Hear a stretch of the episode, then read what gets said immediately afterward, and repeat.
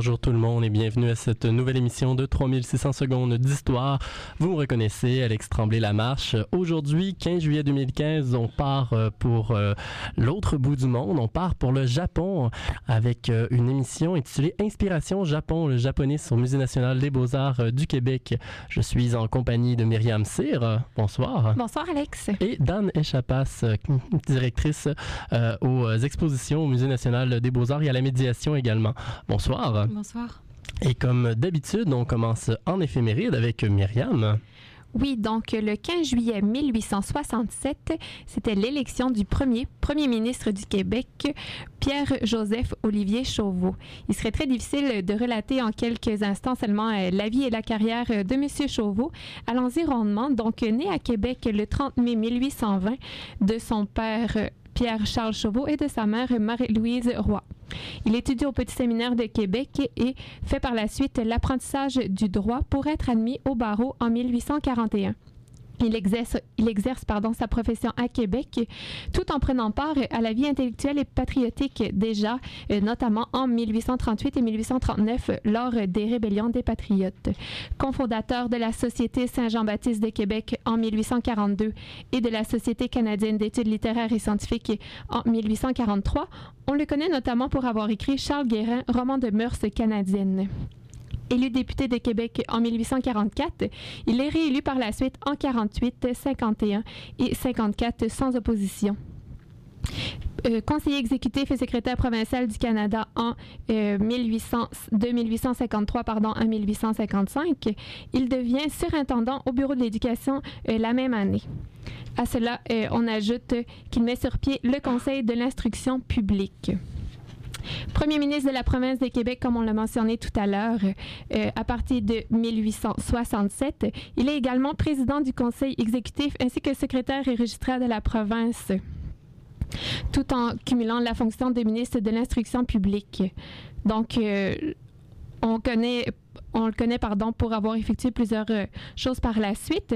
il a été nommé conseiller de la reine en 1853 et on le récompense avec des doctorats honorifiques, notamment de l'Université Laval à Montréal, de l'Université McGill et du Collège Bishop.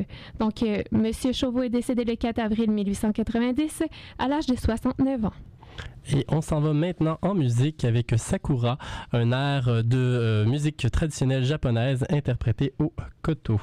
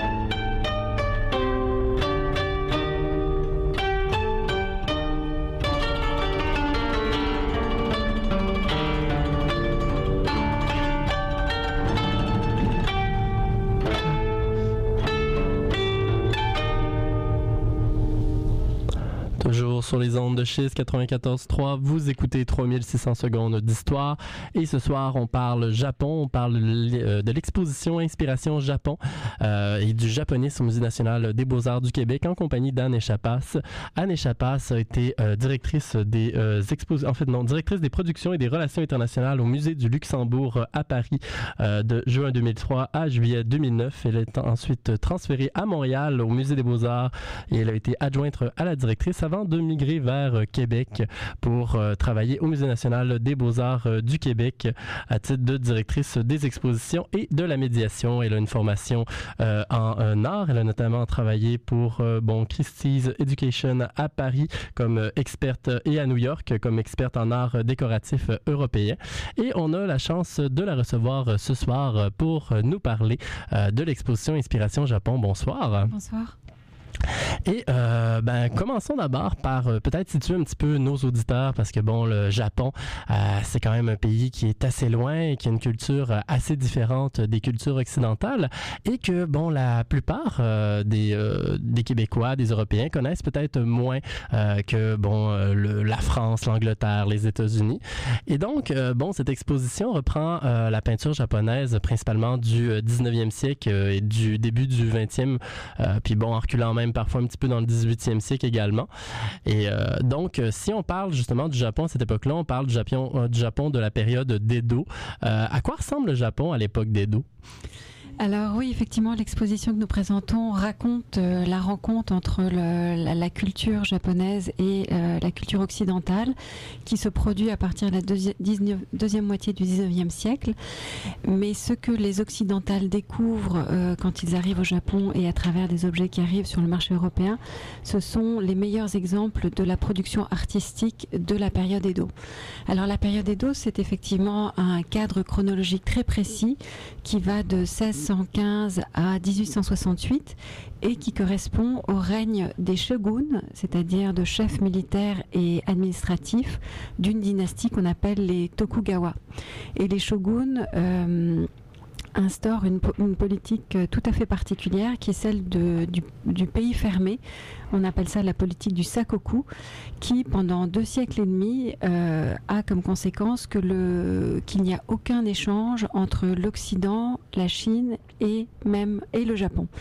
Euh, le, Japon, avant cette politique au début du XVIIe siècle, a connu beaucoup de, guerres avec euh, avec la, Corée, avec la, Chine, et donc afin de, protéger les, ressources et de ménager un, petit peu le, pays, euh, les shoguns ont instauré cette politique de, repli insulaire. Ce qui donne finalement pendant deux siècles et demi une période de grande prospérité et euh, pacifique qui donne lieu à beaucoup de bouleversements dans la société euh, japonaise. Vous parlez de, bouleversement, justement. Est-ce qu'on a euh, affaire à une société qui est égalitaire? Euh, que pouvez-vous nous dire, par exemple, de la place de la femme dans le Japon euh, à cette époque? Est-ce que, pardon, est-ce qu'elles sont reproduites d'une manière particulière dans les œuvres? Oui, alors avant de parler de la femme, je pense que c'est important de dire que ce n'est pas du tout une société égalitaire. C'est une société qui est extrêmement hiérarchisée, avec à sa tête un empereur qui est vraiment, qui a une origine divine. Ensuite, vous avez le shogun qui est vraiment comme un, gérant, si vous voulez, euh, qui gère les affaires courantes du pays, euh, qui est à la tête d'un régime féodal avec des, seigneurs qui s'appellent les daimyo, qui ont des, des grandes euh, parcelles de terre qu'ils administrent et également ce qu'on appelle les samouraïs, qui est finalement une caste de militaires.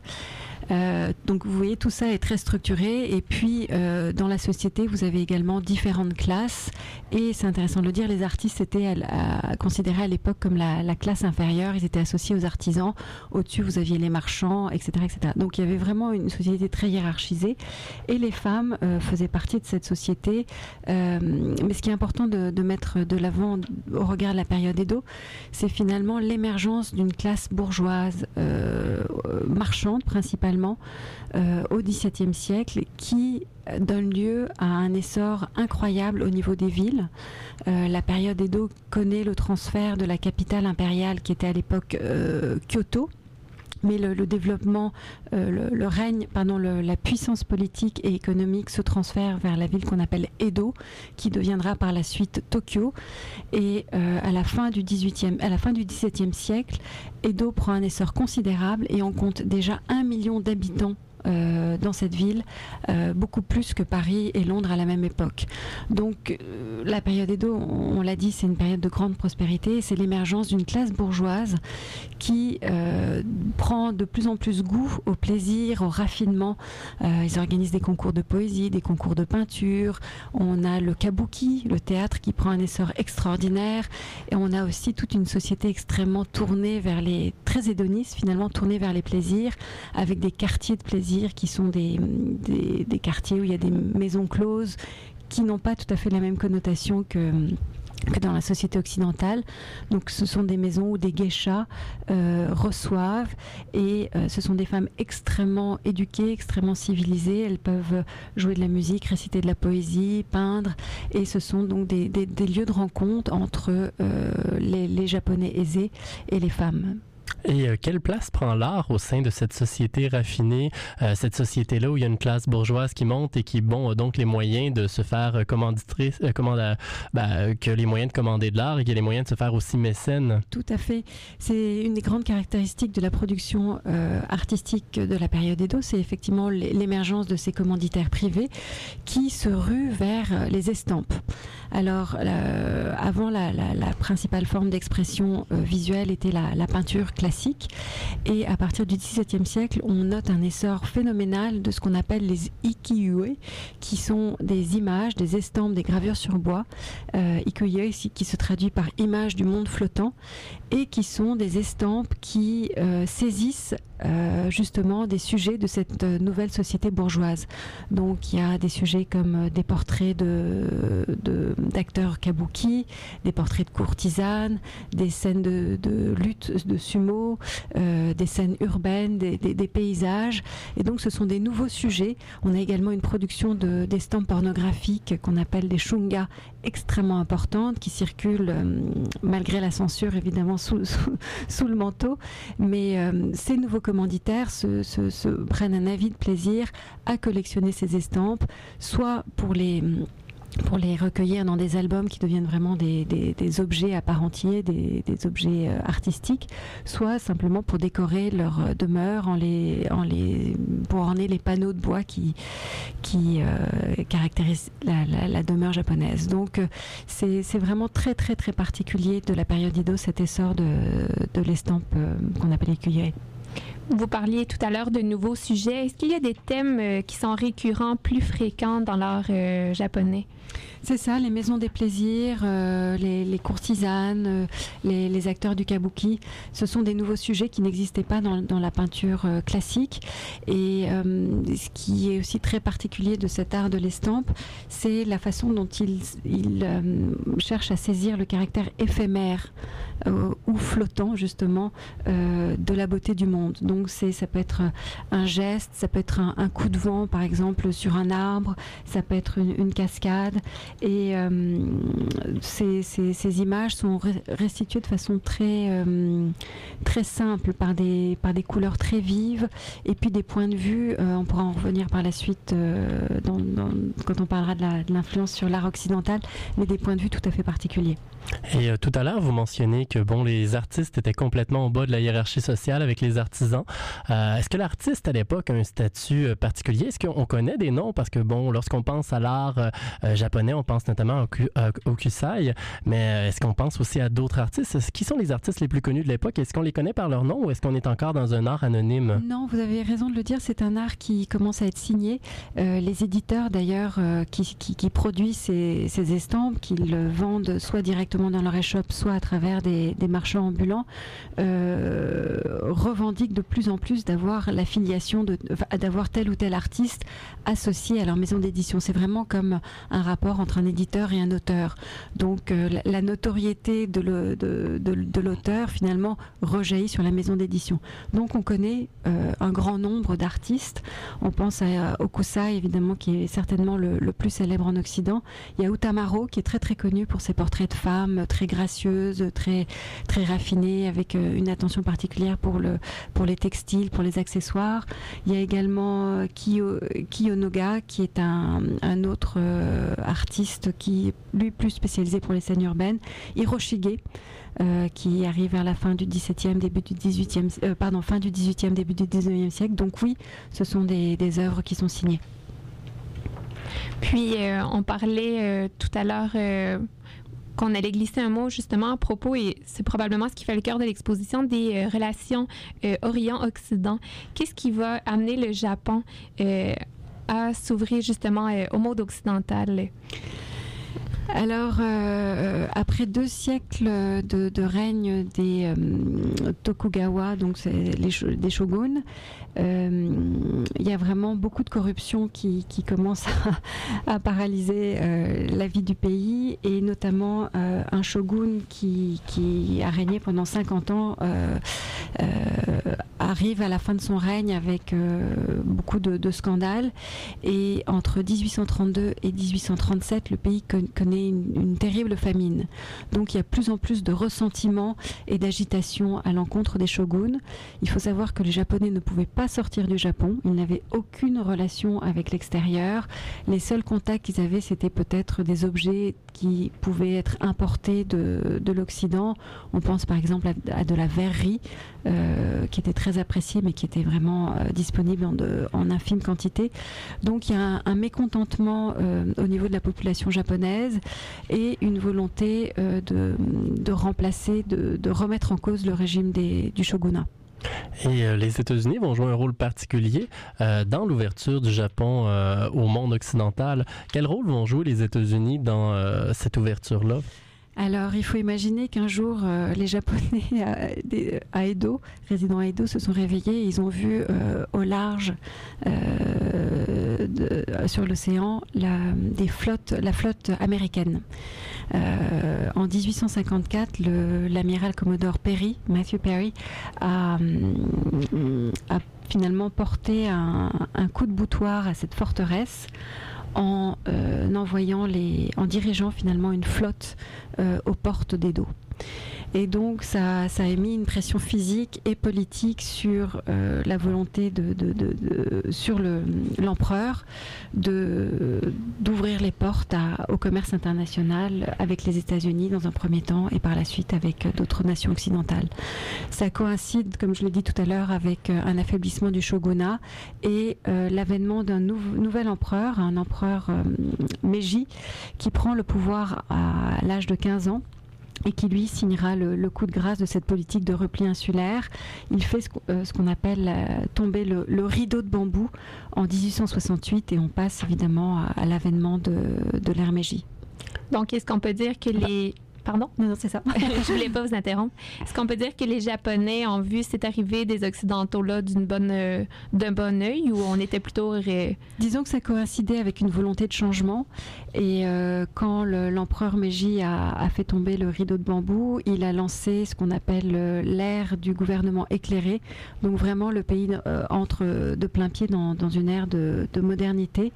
il affirme qu'il convient pour son gouvernement de rechercher la connaissance dans le monde entier afin de renforcer les, fondements de l'Empire. Donc, euh, euh, euh, juste pour le citer, il disait, si tu ne veux pas vaincre ton ennemi, joins-toi à lui et peut-être pourras-tu le vaincre ultérieurement. Donc c'est vraiment l'ouverture, l'amorce de l'industrialisation du Japon. Intéressant. Et sur ce, on s'en va maintenant en musique avec probablement l'une des œuvres les plus connues de ce courant japonisant, Madame Butterfly. Madame Butterfly, euh, drame en fait euh, lyrique, ben, un opéra euh, de Giacomo Puccini qui raconte en fait justement ben, la rencontre entre une belle japonaise et un commandant américain. Et on s'en va avec l'air le plus connu, une Un bel vedremo, où justement cette japonaise en attente de son commandant américain attend qu'il revienne et bon, l'espère, l'espère, l'espère.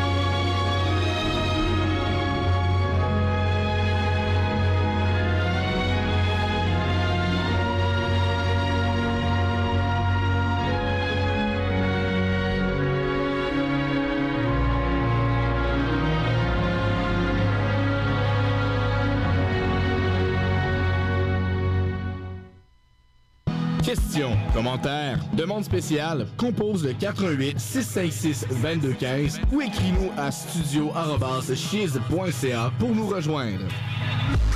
Chiz 94.3, ta radio, radio, Prends part à l'anarchisme musical.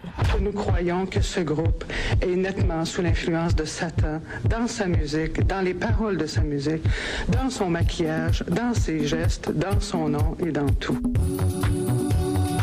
Chiz 94.3. Message d'intérêt public. Veuillez prendre note que Bombay sur la plage sera de retour sur les ondes de Chiz 94.3 pour l'été 2015.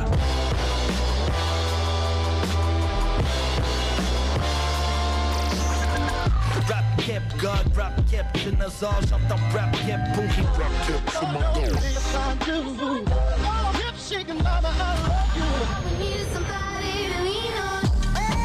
Bombay sur la plage, ton émission musicale. Du lundi au vendredi, 15h, sur les ondes de Cheese. 94.3. Toujours sur les ondes de Chiz 94.3, vous écoutez 3600 secondes d'histoire. Et juste avant la pause, on, on entendait euh, une interprétation de Un Beldi Vedremo euh, de euh, Angela Gheorghiu, une célèbre soprano.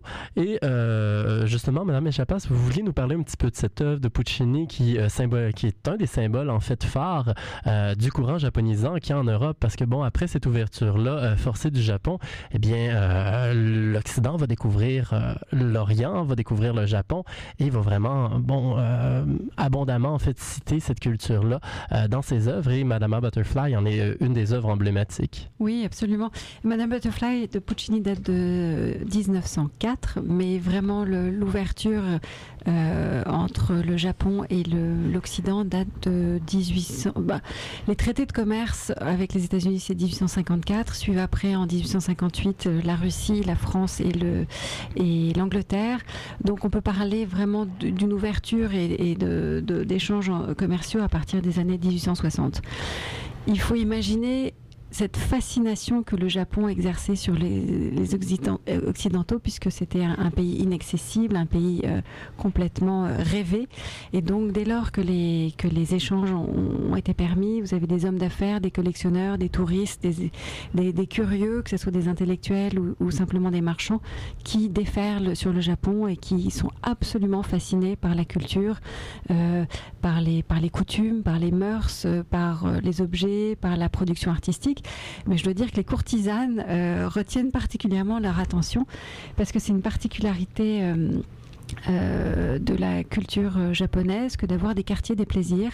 On a commencé à en parler tout à l'heure, mais euh, à, Edo, dans la ville, donc l'actuel Tokyo, il y a un quartier qui s'appelle Oshiwara, qui est le quartier des, plaisirs et qui est un, un, quartier qui est aménagé sur les, berges du fleuve, où il y a près de 9000 femmes qui sont installées dans des, dans des maisons où elles reçoivent des, hommes. on, on l'a dit tout à l'heure, sont des femmes extrêmement érudites, euh, éduquées, qui sont euh, capables de, chanter, réciter de la poésie, etc. etc.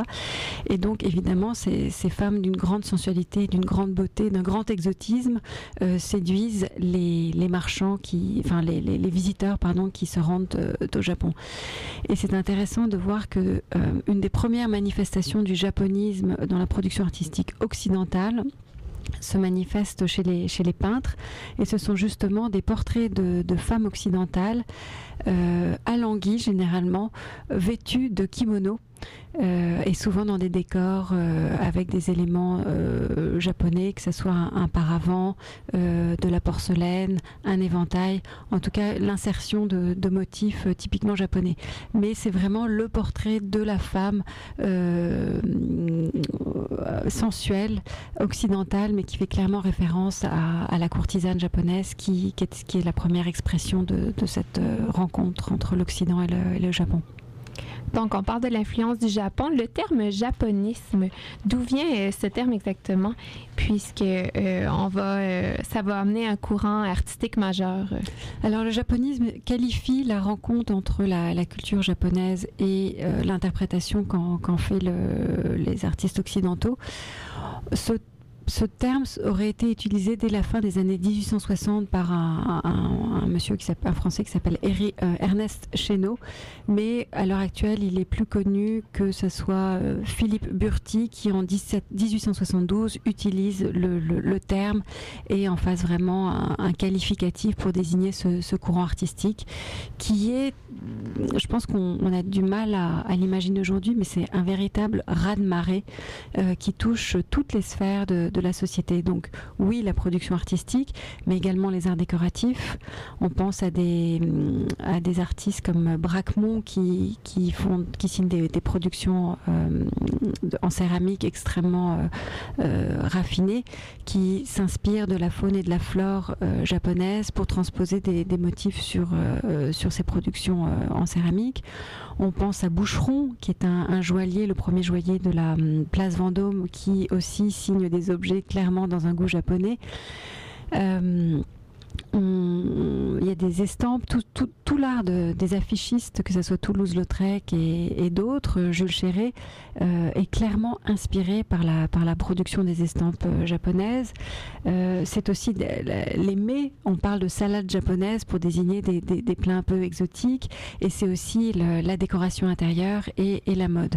Alors tout à l'heure, je faisais référence au kimono, mais l'ombrelle et l'éventail deviennent des accessoires de, de mode extrêmement En 1891, on dit qu'il y a 16 millions d'ombrelles et d'éventails qui ont été exportés euh, du Japon pour le marché occidental. Paris, qui, qui à l'époque déjà la, la, plaque tournante du goût euh, et euh, de, la production artistique mondiale, vraiment une, une, référence, devient aussi la plaque tournante de la diffusion du japonisme. Donc il faut imaginer des millions d'objets qui transitent via les ports euh, français, principalement Le Havre, qui se retrouvent distribués sur la place de Paris à travers des, boutiques, que ce soit des antiquaires ou des, ce qu'on appelle les marchands de nouveautés. Euh, on pense par exemple à Samuel Bing, qui est un, marchand implanté à Paris d'origine allemande, qui lui a une, boutique euh, extrêmement bien achalandée en, en, nouveaux produits importés du Japon et qui produit même une, une revue qui s'appelle Le Japon artistique et qui aura une influence considérable. Donc il y a, ces lieux de, diffusion que sont les, boutiques euh, d'antiquaires et de nouveautés, mais il y a aussi le, le rôle des des catalogues de vente. Je crois que c'est très important de souligner que ce goût du Japon est diffusé dans toutes les classes euh, sociales, évidemment les artistes, évidemment les, la communauté, euh, ce qu'on appelle l'intelligentsia, évidemment euh, le monde politique, mais aussi dans la bourgeoisie. Et le rôle des catalogues de vente, justement, c'est de, de, diffuser ces accessoires. On pense à, la, à de la céramique, on pense à de la porcelaine, on pense à des kimonos, à des textiles, pour euh, renouveler l'ameublement de ces dames et également leur mise. Euh, et je rajouterai aussi que les, expositions universelles qui sont extrêmement en vogue à la fin du 19e siècle euh, ont joué un rôle capital dans la diffusion de ce, goût. On sait que ce sont des foires qui visent à, soutenir et à encourager le commerce international et donc la, présence japonaise est manifeste pour la première fois dans l'exposition internationale de la pardon l'exposition universelle de Londres en 1862 avec une petite section, puis euh, grandit au fur et à mesure de, des expositions, donc 1867, 1878, 1900 à Paris, et euh, aussi aux États-Unis, puisqu'il y a des, des, expositions universelles 1876, 1892. Donc euh, ce sont des lieux de, diffusion extrêmement importants qu'il important, qu'il qu faut souligner. Et euh, quand on parle des États-Unis, on parle de la France. Euh, bon, la France est la principale plaque tournante euh, bon, du japonisme, mais il y a également une très grande réception en fait du japonisme aux États-Unis. Quels sont les principaux artistes de part et d'autre de, de l'Atlantique qui vont être inspirés par ce courant-là et s'inscrire dedans? Et comment cette influence-là va se manifester dans leurs œuvres? Vous avez raison de, de, souligner la place des États-Unis parce que déjà en 1854, ils étaient aux avant-postes pour mmh. commercer avec le, le, Japon. Et vous avez beaucoup de marchands et principalement de Boston qui deviennent euh, vraiment les fers de lance pour la diffusion du goût japonais aux États-Unis. Euh, souvent, ils sont accompagnés d'artistes. On, pense à John Lafarge euh, qui se rend au Japon. On pense à Robert Henry. On pense à, à Frank Benson qui s'abreuve littéralement des estampes et des, objets japonais qui sont ramenés par, les marchands. Et ce qui est intéressant en lien avec notre exposition, c'est que nous l'avons organisée avec le musée des beaux-arts de Boston, qui est le premier musée en Amérique euh, et un des principaux en Occident à collectionner euh, l'art japonais, notamment parce que vous avez trois commanditaires, trois mécènes très importants euh, de Boston qui se sont rendus dès les années 1870 au Japon et qui ont ainsi pu constituer des collections fascinantes. Donc, donc c'est ce qu'on met en valeur dans, dans l'exposition. Alors pour revenir à votre collection, à votre question sur les artistes, je dirais que quasiment tous les artistes de cette génération-là ont vu d'une manière ou d'une autre des, œuvres japonaises. C'est sûr qu'au regard de, de, la scène artistique française, les principaux collectionneurs sont euh, Claude Monet, Paul Gauguin, euh, James Tissot, euh, vous avez Pissarro qui collectionne avidement et on parle de, plusieurs centaines d'estampes de, japonaises. Vous avez également une femme très importante euh, associée à, à, Degas qui lui-même collectionne, c'est Marie Cassatt. Marie Cassatt a un, rôle très important parce que c'est une américaine qui est établie à, à, Paris et qui fait vraiment le, qui, qui, qui est une, une, artiste de premier plan, qui fait le, le, le pont, le lien entre la, la, scène parisienne des impressionnistes et les États-Unis. Et Marie Cassatt euh, est férue de d'estampes japonaises et elle signe plusieurs sujets qui sont directement, plusieurs tableaux et, même une production euh, graphique directement inspirée de, des estampes japonaises. Donc euh, aussi bien en, à Paris qu'aux qu États-Unis, c'est vraiment toute cette génération d'artistes qui regardent cette production japonaise. On a très bien compris à quel point euh, le Japon avait influencé les Occidentaux, notamment dans leur, euh, la décoration intérieure, la mode, les objets, etc. Mais à quel point les Orientaux ont été influencés par l'Occident? De quelle façon se manifeste euh, le, contact occidental au Japon? De deux façons. La, rareté crée le, désir et comme ils ont été privés de, tout contact avec l'Occident, c'est sûr que quand, ils, euh, quand les, portes s'ouvrent, ils sont extrêmement friands d'objets qui sont aussi importés d'Occident. Donc on, pense à du verre, on pense à du textile, on pense à des, euh, accessoires euh, féminins. Donc tout ça, ça, rentre euh, sur le marché japonais. Et puis, euh, vers la fin du 19e et surtout au début du 20e siècle, on a des, artistes japonais qui quittent euh, le Japon pour s'installer ou pour faire, pour s'installer, mais souvent pour faire des voyages d'initiation. Évidemment Paris, l'Europe, mais aussi les États-Unis. Et donc, euh, eux ramènent des de la photographie, beaucoup d'exemples de photographie, des, des matériaux, des techniques et des sujets évidemment nouveaux. Dans l'exposition, par exemple, on a euh, des, œuvres graphiques qui ont été réalisées par un artiste japonais qui était inspiré par les paysages américains. Fort intéressant d'ailleurs de voir euh, cette interprétation-là du paysage américain par un artiste japonais. Euh, mais sur ce, on s'en va maintenant en musique avec une autre pièce de musique traditionnelle japonaise, Koto Shagu, Shakuhachi.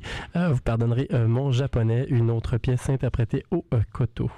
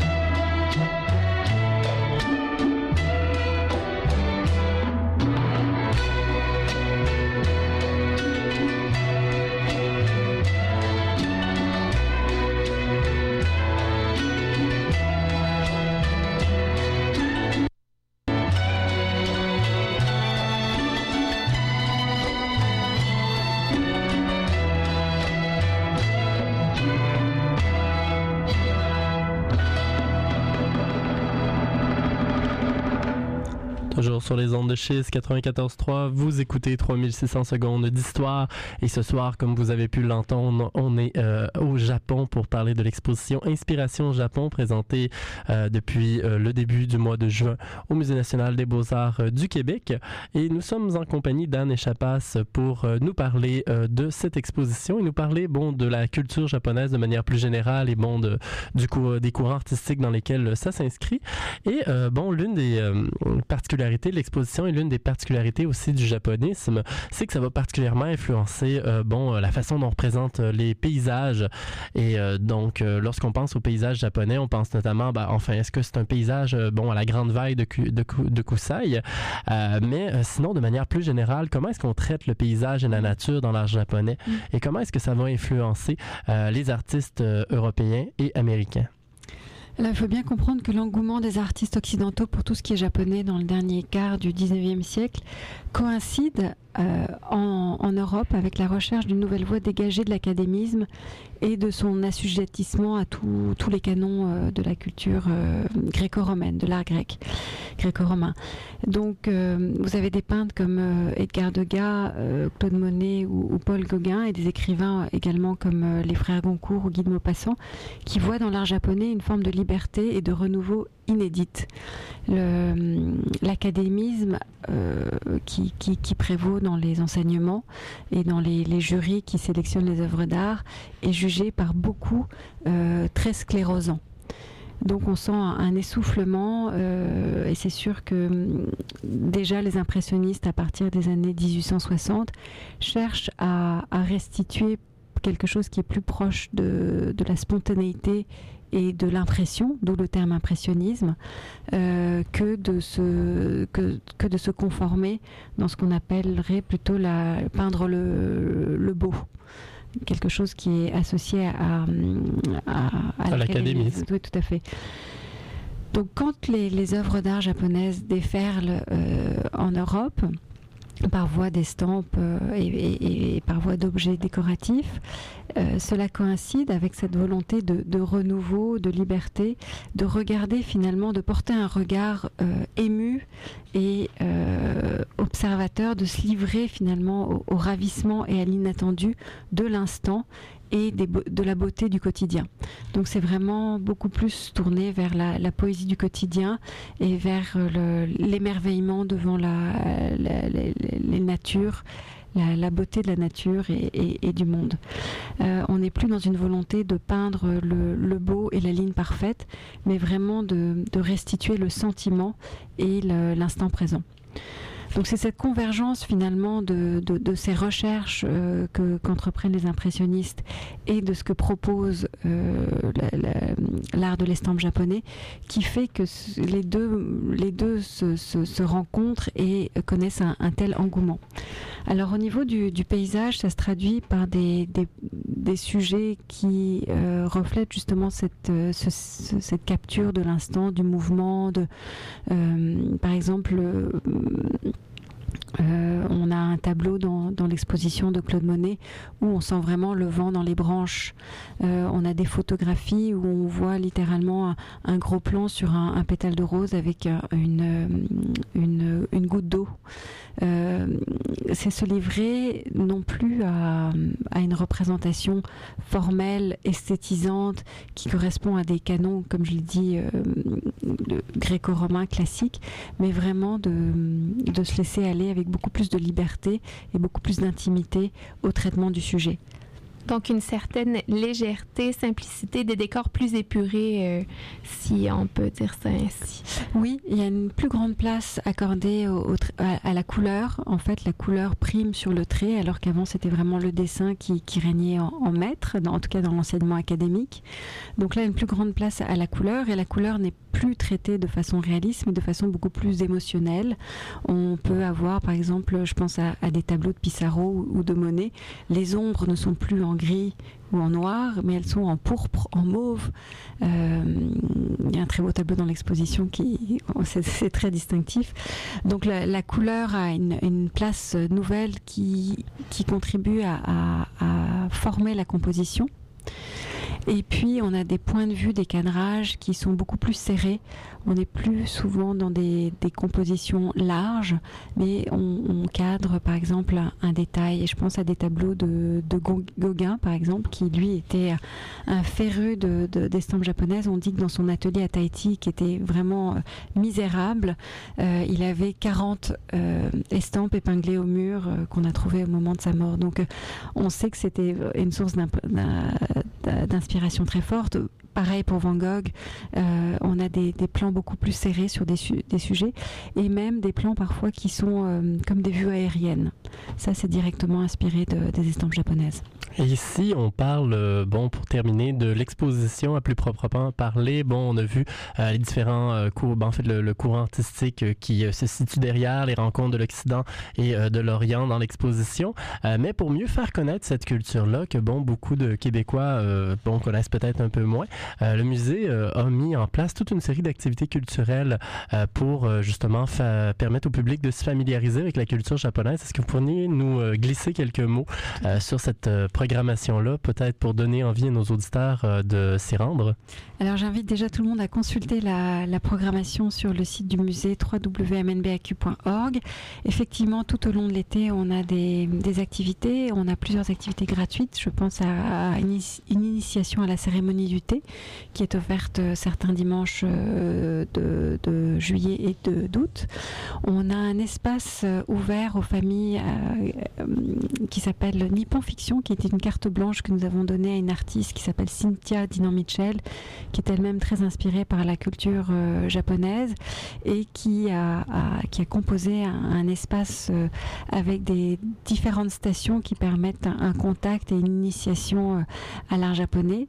Euh, on a des ateliers de création pour les enfants, on a fait des, poupées kokeshi qui sont des, petites poupées japonaises, on a des ateliers pour faire des carpes en papier qui sont typiques des, cerfs-volants, on a des ateliers d'origami, euh, on a également Richard, le docteur Richard Belliveau qui va nous initier à la, culture samouraï et à, l'équilibre que ça peut procurer, au bien-être que, que cette euh, culture euh, euh, devrait nous inspirer. Euh, on a également une initiation à l'art du saké qui va nous être offert par la sommelière euh, Véronique Rivet qui viendra à la fin du mois d'août proposer cette, cette initiation. C'est une, une boisson évidemment japonaise de tout premier plan, mais qui a des régionalismes et des spécificités, tout comme les, les crus de vin en fonction des terroirs, donc très intéressant une programmation à surveiller et euh, qui peut permettre justement d'approfondir euh, l'exposition, vous donner peut-être envie euh, d'aller au Japon pour euh, bon vraiment pénétrer cette culture-là dans toute sa grandeur et sa beauté.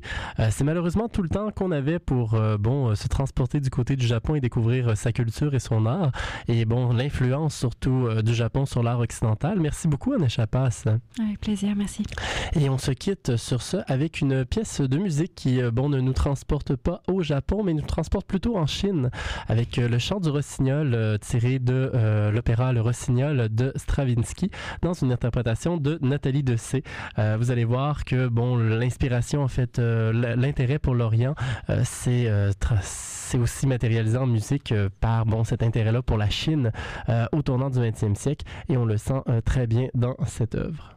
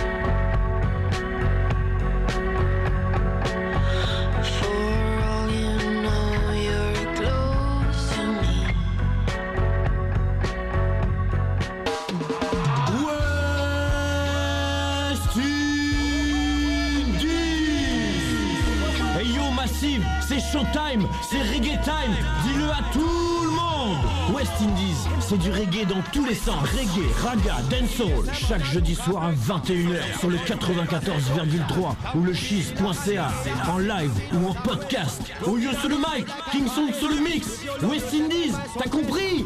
Écoute! L'avant-match des diamants. Une présentation de Kane Lamar.